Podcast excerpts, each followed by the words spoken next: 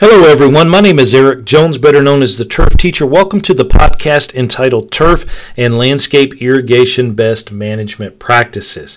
Now, these best management practices are published by the North Carolina Irrigation Contractors Licensing Board, and you may download a copy of these best management practices at the board's website at www.nciclb.org. Now, I highly recommend that you print a copy of the best management practices off. Print several copies. Guys, I keep a copy in my personal vehicle that I work out of. There's one in our irrigation install crews truck. There's one in our irrigation repair truck. There's copies in our office. There's copies in the design studio. These best management practices are readily available. Now, I know a lot of you guys are tech savvy and you may have them downloaded to your iPad or to uh, a tablet, and that's perfectly okay too. I like a printed copy that I can take a highlighter, highlight what I think is important, get a red pen, underline what I think is even more important, and actually make some notes on it. And when I read these best management practices, it was a good refresher, and I need to read these more often. And so, what I wanted to do was put a podcast together that you guys can hit play in the truck on your phone. This podcast is going to be available on iTunes, iHeartRadio, Spotify, YouTube, everywhere there is a podcast hosting site, you will be able to get access to this. So I make it readily available for you guys. Now, I know we're all busy, and so that's why I wanted to uh, to do this uh, quick overview of the best management practices. And what we're going to do is read it in its entirety, and we're going to start with the purpose. The purpose of this document is to present irrigation best management practices for turf and landscape. These BMPs are a supplement to the information found in the adopted rules or minimum standards. I highly recommend printing off a copy uh, of the uh, the minimum standards too, guys. They support the design, installation, maintenance, and management of turf and landscape irrigation systems in ways that further save water and protect water quality and better serve the citizens of North Carolina. Guys, once again, we protect the health, welfare, and safety of the general public. This is the purpose. We're reading that right now. These BMPs are recommendations, not rules. Contractors are asked to consider these recommendations in all phases of their work. These BMPs are in no way intended to supersede the published rules governing irrigation contracting or any local or state laws or ordinances or any manufacturer's recommendations for installation and maintenance. These BMPs will be reviewed, evaluated, and updated periodically by the board, and all comments and suggestions are welcomed by the board. And so there we have the purpose, guys. Again, protect water quality, save water, and protect the health, welfare, and safety of the general public. That is our purpose of these best management practices. Now, what is a best management practice? A best management practice is a recommended irrigation practice that is intended to reduce water usage and protect water quality. A BMP is economical, practical, and sustainable and maintains a healthy, functional landscape without exceeding the water requirements of the landscape. I couldn't have said it better myself. That's what the best management practice is. And when I see this, and I, when I especially Read that last sentence. A functional landscape without exceeding the water requirements of the landscape. How many times do we drive by a commercial site, a residential site, it's pouring down rain, and we see the irrigation system running? One of my biggest pet peeves, ladies and gentlemen, is that we see it all the time. See it all the time. We're wasting water when we do not need to. Now, let's move on to irrigation design, one of my favorite things to do. And see section 0.0400 of the adopted rules for minimum standards for irrigation design. And it starts off saying that all irrigation systems do not utilize all elements outlined herein. Consider only those items pertinent to the Pacific design. It is thoroughly acknowledged that each site poses its own set of conditions and constraints in regards to irrigation design and installation. The irrigation design must take into account and the designer installer must use their best judgment in applying these standards with the intent of compliance or whenever possible and practical. That is what we are seeing in point zero four zero zero of the adopted rules. Now, guys, we're going to talk about plan standards. Now, this is when we're actually going to draw an irrigation plan or we're going to draw a record drawing for our clients. And the board has stated that we need plan standards. We need to provide a plan to the following standards. A, the graphic standards. 1A states accurately portray the site, show all pertinent site information. Well, guys, where are we going to get this information from? Well, for one, we can ask the client. We get that phone call. We're sitting in our office and somebody wants an irrigation system put in, and we're going to design it, build it for them, install it for them. We need to ask them, hey, well, Mr. and Miss Smith, do you have a copy of your site survey? When did you purchase your home? How long have you been there? Do you have a copy of that survey? Here in Winston-Salem in Forsyth County, uh, every time a home was purchased years ago, there was always a site survey conducted. And then the banks stopped requiring that. I, I, think that was a mistake on their behalf. But uh, if I was going to loan somebody money to buy a piece of property, I would want to know exactly where that property started and ended and the boundaries uh, of that property. So um, back in the day, it was easy to get a site survey because the clients had it. Now, if they've been there a while, they're probably going to have a copy. Um, but if it's a new house, it's not it's not going to be there the bank doesn't require it so where can you get this information from well if it is a brand brand new house still being built you know the um, owners um, give you a call you know they're, they're still finishing up the house. You could probably drive by the the site and within the job site box uh, would be a copy of the site survey. Take a picture of it You've uh, seen my YouTube videos explaining how to draw a property line from a site survey. It's real quick, real simple, guys. Uh, if you if you need help on that, just check out my YouTube page. I've got some videos up there showing you how to do that. But you take a picture of the site survey and you go back to the office and you draw it up uh, to scale. Well, if there's not a job site box, where else can I get this information? Call the city, call the municipality that you're working in. They may have um, copies or plat maps of the uh, the property that's uh, that's going on. If it is a new subdivision, they are going to have a copy of it, even if it's an older subdivision, because there was no job site box there. The house been there 20 years. They still may have a record survey or a site plan for that property. All you got to do is call and ask. Yeah, they may charge you three or four dollars to get a copy, but you know what? That saves you a lot of time and a lot of headache. So so give them a call. Well, you call them. Let's say they don't have one. Where else can I get some of this information? Well, the um, the municipality may have a GIS website. You know that's um, using uh, a software program that may have an aerial map that'll have the property lines marked. You can give that a try. All you got to do is Google the county that you're in. Like you know, we would Google Forsyth County GIS or City of Winston GIS, and it'll take us to that page. We enter the address and a overhead view uh, will come up with it. If it's a brand new property, they may not have the house on it yet, but they could uh, definitely have the uh, the property lines and easements and things like that that you would want. Well, let's say that you're in more of a rural county area that doesn't have that. Well, hopefully you could go to Google Maps and pull the information that you need uh, within Google Maps. We actually do an exercise here at the school where our students actually use Google Maps and draw a site survey from that. So, guys, the information is there. We may just have to um, dig for it a little bit. Now, um, A2 states that the plan must be legible. Guys, you need to, to draw it where people can read it. You don't want it to be messy or anything like that. Draw it in a clean environment. I know we're outside working and stuff. You don't want to get um, you know dirt stains, grass stains, or anything like that uh, on it. So so make sure you can draw the plan up in a clean environment and that it's legible for your clients. It needs to be reproducible. Why does it need to be reproducible? Well, just like we said, hey guys, uh, it's hard to find copies of things when you need it. So make sure that the drawing is reproducible. I know uh, uh, you know, Kinko's, FedEx, anything like that, the UPS store, they can all copy these larger plans that we're drawing.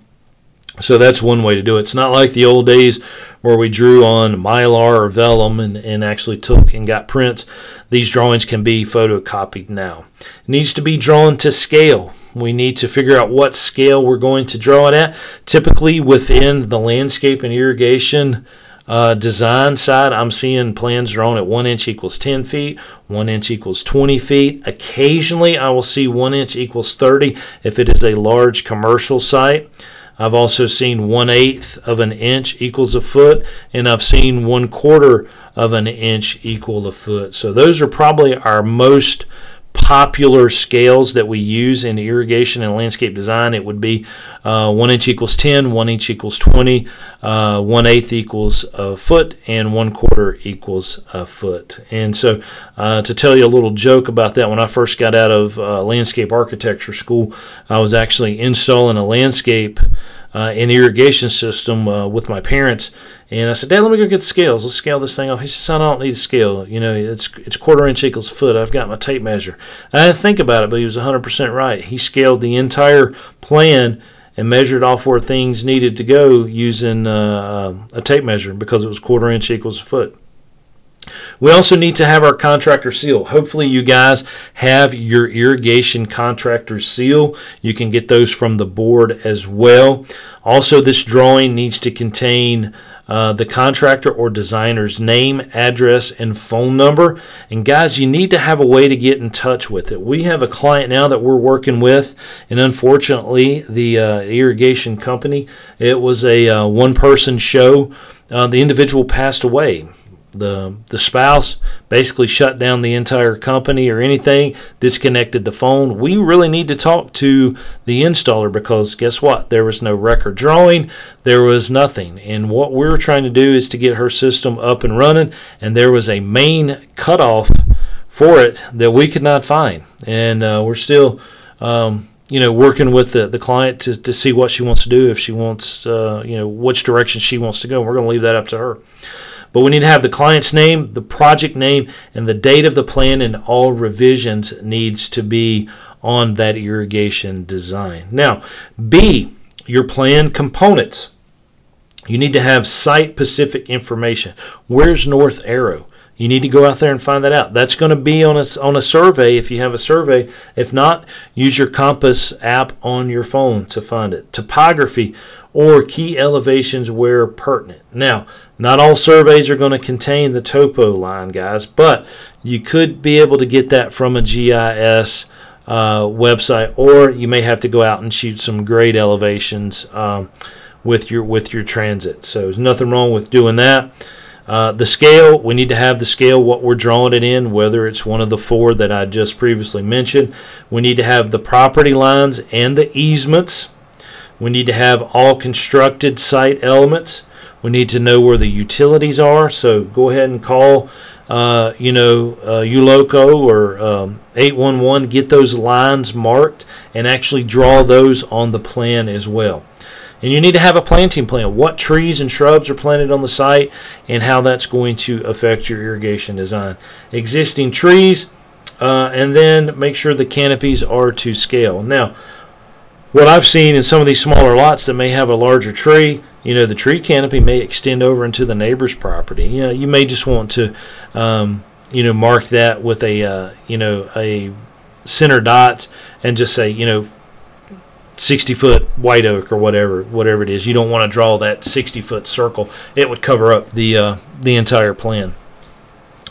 Um, next, with the plan components is the water source information.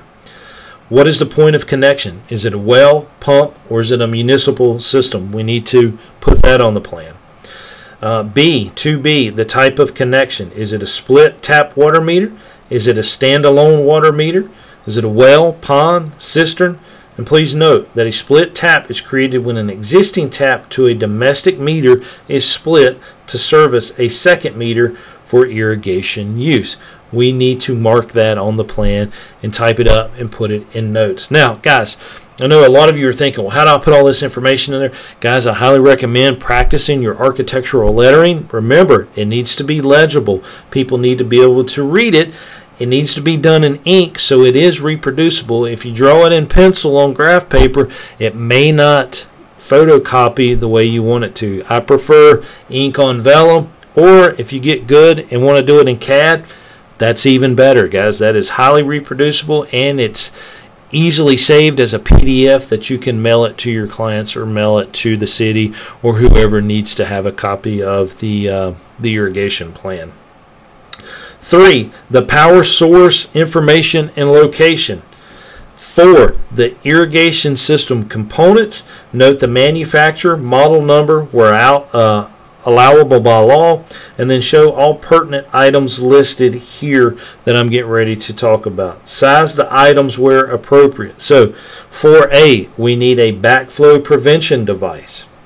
B, we need a master valve. C, we need a pressure regulation device.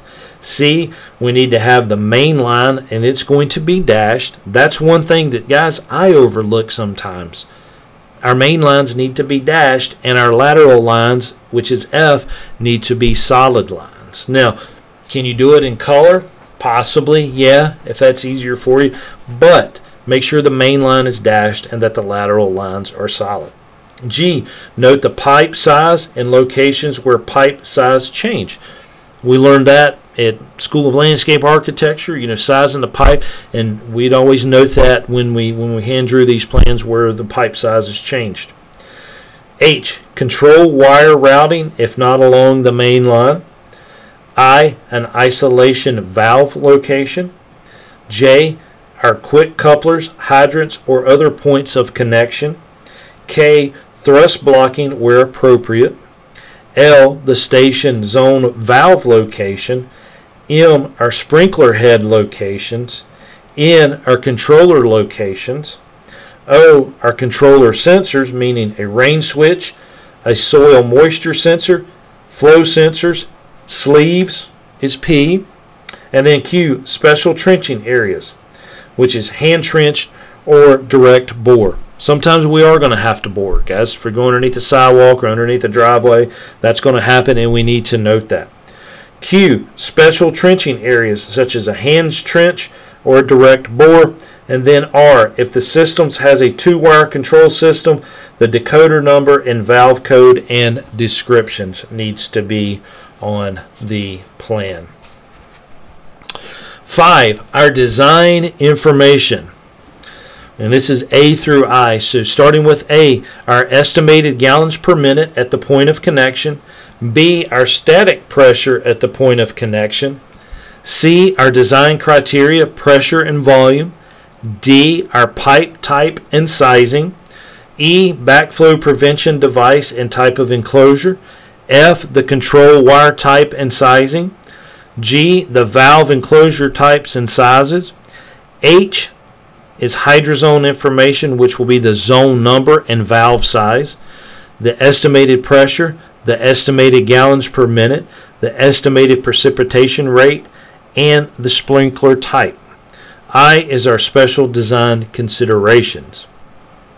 Six, the installation information. Starts out with A, construction details. This is how it is built, guys. These are details showing us how to install it. But we're going to have our sprinkler swing joint assembly, our backflow prevention device and enclosure, the sleeving, you need to note where all the sleevings are. Your isolation valves, your valve configuration, thrust blocking on ring and gasket pipe, grounding, which is our ground rod and ground plate location, lightning protection, controller installation, ditch cross section showing the pipe and wire. B is our construction notes. C is reference to locating and protecting underground utilities and improvements. D. Specifications is not presented elsewhere. And E. Special construction techniques that are required. Now, we're going to move into section 2 of the best management practices. Section point 0300 of the adopted rules for minimum standards for record drawings. Provide the plan to scale.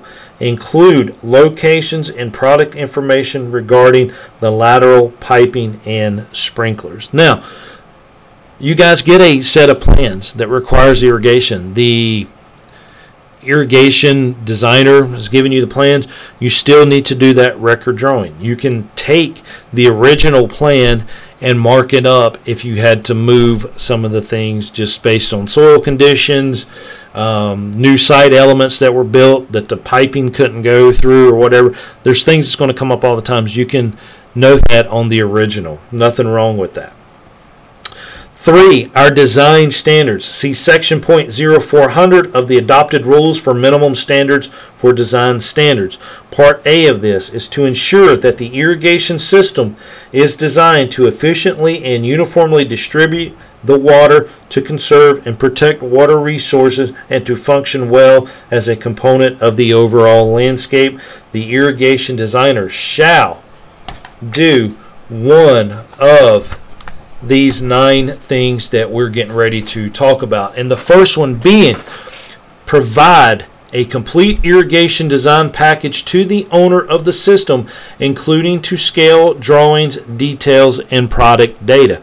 And we've just talked about that in depth, guys, on how we can find the information to do that. Two is our piping we need to apply the following best management practices of maximum safe flow rate for your municipal water suppliers with the lowest safe flow rate prevailing as the design guideline. Part A of this, for main lines over 2.5 inches, utilize the bell and gasket piping. B. Include blocking details and locations when straight main line runs exceed 500 feet. Three, always recommend the use of a reduced pressure zone backflow prevention device. Four, consider the use of a solenoid controlled master valve to pre- prevent excessive water loss from a pipe burst or a defective solenoid. Five, when possible and available, specify a mastering device that measures the total landscape water use separate from other use. Six, for zones with drip micro irrigation, part G of this is to use flush valves to flush the laterals after completion of the irrigation cycle.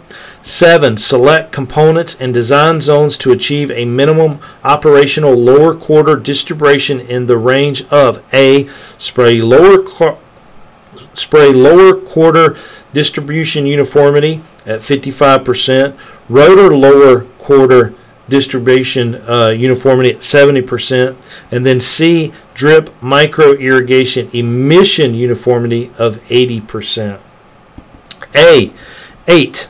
Uh, in regions where a landscape water allowance applies, include an estimate of the future monthly landscape water allowance based on historical reference ET, the landscape area, and the landscape water adjustment factor provided by the purveyor or water provider. 9. Recommend the following water conserving concepts and equipment where appropriate and economically justified.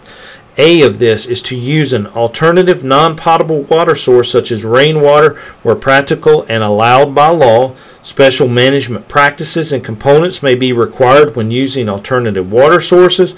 And B, install water conserving devices such as freeze and or wind sensors to suspend irrigation during weather conditions that are unfavorable for irrigation. Environmental sensors that can actively measure weather conditions to determine daily plant water needs Soil moisture sensors to monitor soil moisture and suspend irrigation if the moisture reserve in the root zone is significantly above the allowable depletion limit. C. To simplify manual reading of the total landscape irrigation water use, a water meter with an electronic output signal that supports a remote display mounted at the controller. And D, for automated management of the landscape irrigation water use, a landscape irrigation meter with an electronic flow rate output signal that is compatible with the controller. This allows the controller to measure and control the amount of water use as well as to indicate leaks or broken pipes or sprinklers. C. For larger sites where significant potential water savings may result, specify a controller that allows for flexible irrigation scheduling and advanced water management features. And these features may include incorporating current, real time, or daily evapotranspiration ET data, water budgeting, and soil moisture monitoring. F. Specify a separate common wire from the controller to each hydrozone station valve to allow for sensor based control of each hydrozone. And G. Provide a high flow sensor to warn of pipe burst or faulty valves. Now, with irrigation system installation, see section 0.0500 of the adopted rules for minimum standards for system installation. Water supply. Use a master valve on all systems with a pressurized water source to minimize water waste. Trenching and piping. If serious damage could result, consider boring as a less invasive procedure. Sprinklers. It is best for the sprinklers to operate at the mid range of pressures listed in the manufacturer's literature. Owner's Manual. It is recommended that the contractor perform a final walkthrough with the irrigation system's owner or the owner's representative to explain the operation of the system, show the working system, and to have the owner or the owner's representative accept the system. Now, what you're probably going to note is that once you show them how to use the irrigation system, uh, you're going to have um, some gurus that want to uh, actually play with the controller. Um, the man of the house always wants to go out and reset the controller. He's just spent a great deal of money. He wants to go out and play with something uh, electronically. So, guys, uh, you probably need to really show them what uh, the controller does and tell them not to actually mess with any of the times or anything. Or if they want to change the times, they need to have uh, one of your guys come by and set that for them. Now, irrigation system management for water efficiency standards.